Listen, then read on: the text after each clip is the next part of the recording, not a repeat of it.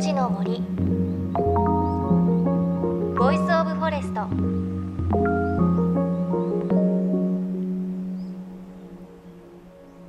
おはようございます。高橋真理恵です。しがついつかは二十四節気の清明でした。こちら清く明るいと書いて清明です。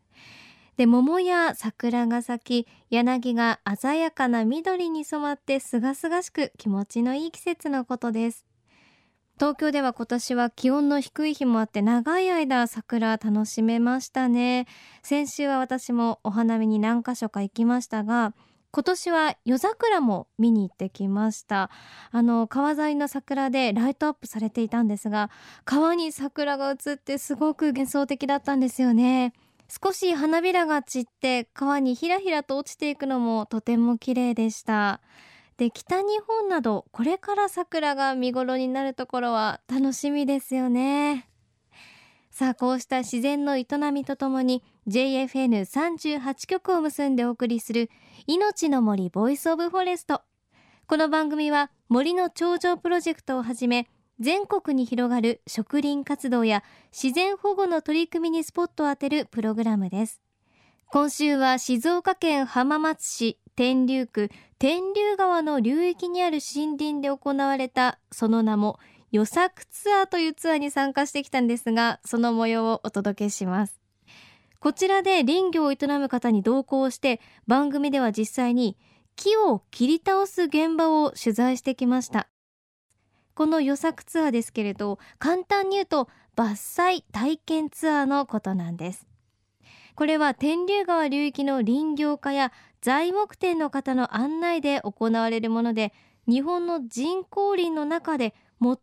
美しい杉林の一つと言われる天竜の杉林に触れながら、その杉が材木として生まれ変わる過程を見ることができるというイベントなんです。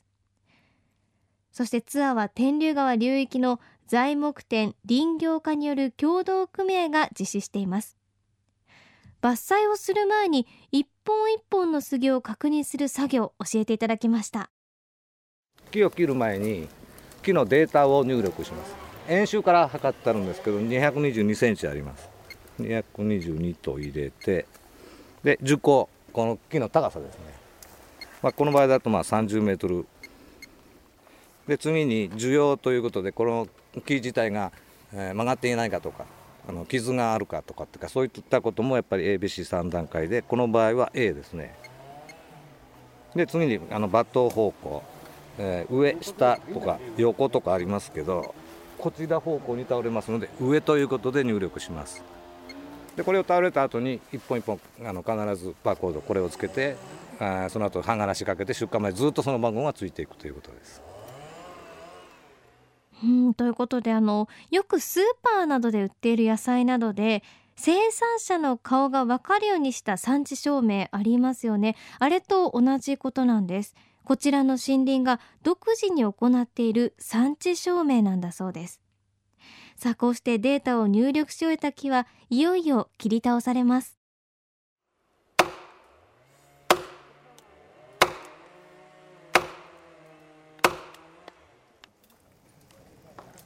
おー、来た来た。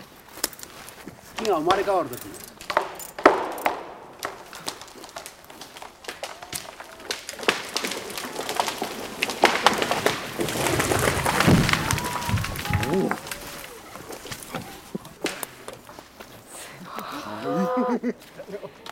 素晴らしい。え、この木が倒れたときってどんなお気持ちですか？毎回木にとっては自分が第二の人生が生まれ変わる、旅立つ時ですね。一番最初植林した時に木がどんどん大きくなりますよね。で、これ樹齢がななじゅうねん以上育ってから、これから他の人に使われるんですが、旅立ちの日ですよね。子供を産んだあの女性の方は自分が陣痛をした時のことを思い出すと、子供を産んだ時のことはここで涙が出てくるという人もありますね。うん、樹齢がまあななじゅうねん経ったと思うんですが、まあ、ななじゅうねんかんずっとここにずっと何も言われずに耐えて立っていたわけだね。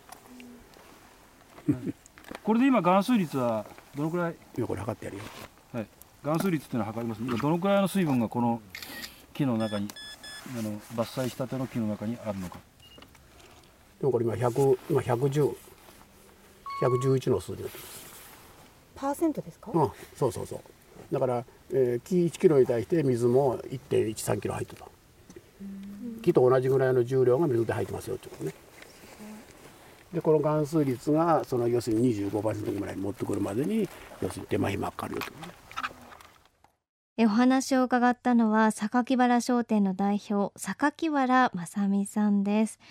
ということで木が倒れる時の音すごい迫力でしたね。高ささんじゅうメートルの木ということなので、まあ、ビルの高さでいうとじゅっかいぐらいなんでしょうかね。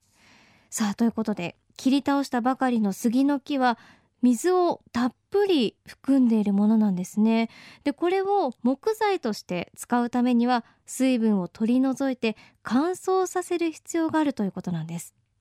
でここがポイントなんですが、榊原商店では葉がらし乾燥という方法をとっているんです。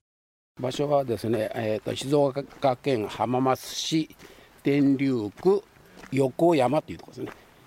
天竜はあの全国から比較しても植林が非常に早かったもんですから、他の地区よりもじゅうねんとかじゅうごねんぐらい樹齢が古いんですよ。まあ、昔から要するに植林が盛んだったということだね。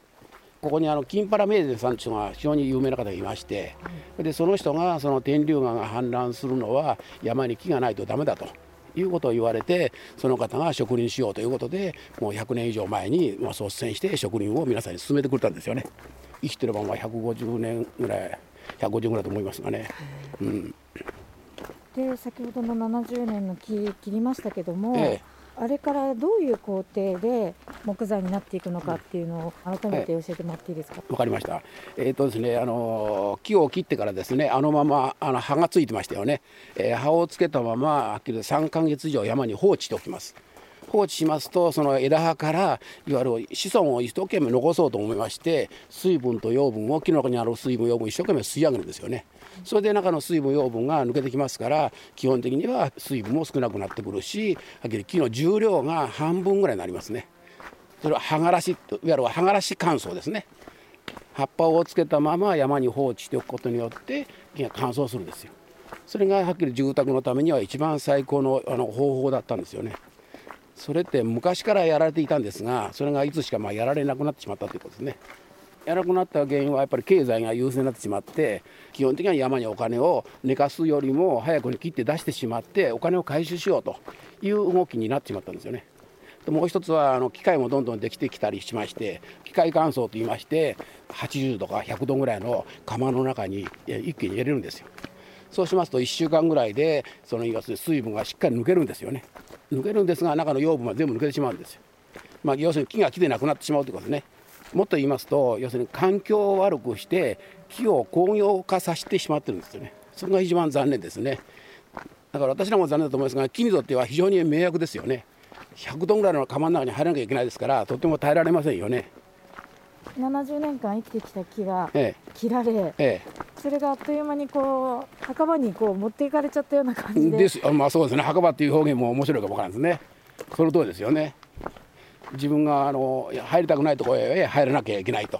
そうじゃないと自分の木が使ってもらえないということですから、木にとっては非常にかわいそうですね。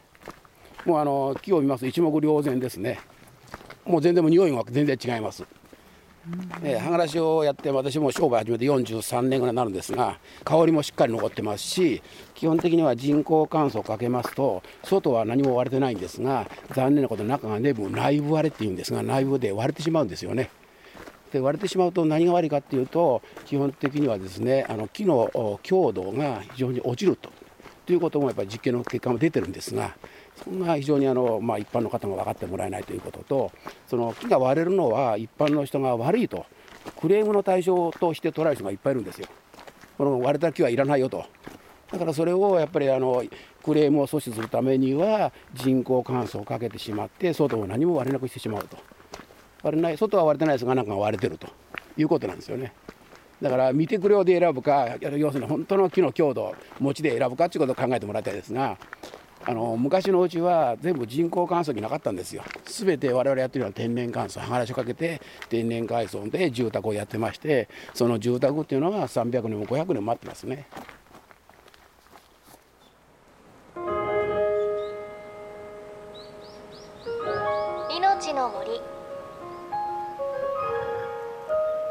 ボイスオブフォレスト、命の森ボイスオブフォレスト、そろそろお別れの時間です。今日は静岡県浜松市天竜区天竜川の流域にある森林で行われた予作ツアーの模様をお届けしました。あの榊原さんの言葉で印象的だったのは、その木が倒れる時に木の第二の人生の旅立ちの時だっていう言葉でしたね。あの材木として生まれ変わる、そういう時なんですね、伐採する時っていうのは。でそのためにはやはり葉がらしという作業、すごく大切なんですね。あの木の性質を生かして本来ある自然でゆっくりと時間をかけて材木にしていくということで、あのね、人工的にひゃくどの窯に入れるなんてかわいそうだっていう言葉もありましたけれど、すごくこう木に対して愛情を持っている方だなという感じがしました。やっぱり大事な自分の家を作る時っていうのは、こう愛がこもっている木を使いたいななんていうふうに思いました。でまだまだ榊原商店さんにはこだわりがたくさんあるようなんですね。この予作ツアー、冬から春にかけてしか実はやっていないんです。それにはちゃんとした理由があるということで、これについては来週またお伝えします。さあ、そして番組ではあなたの身近な森についてのメッセージもお待ちしています。メッセージは番組ウェブサイト、命の森ボイスオブフォレストからお寄せください。命の森ボイスオブフォレスト、お相手は高橋まりえでした。命の森の森ボイスオブフォレスト。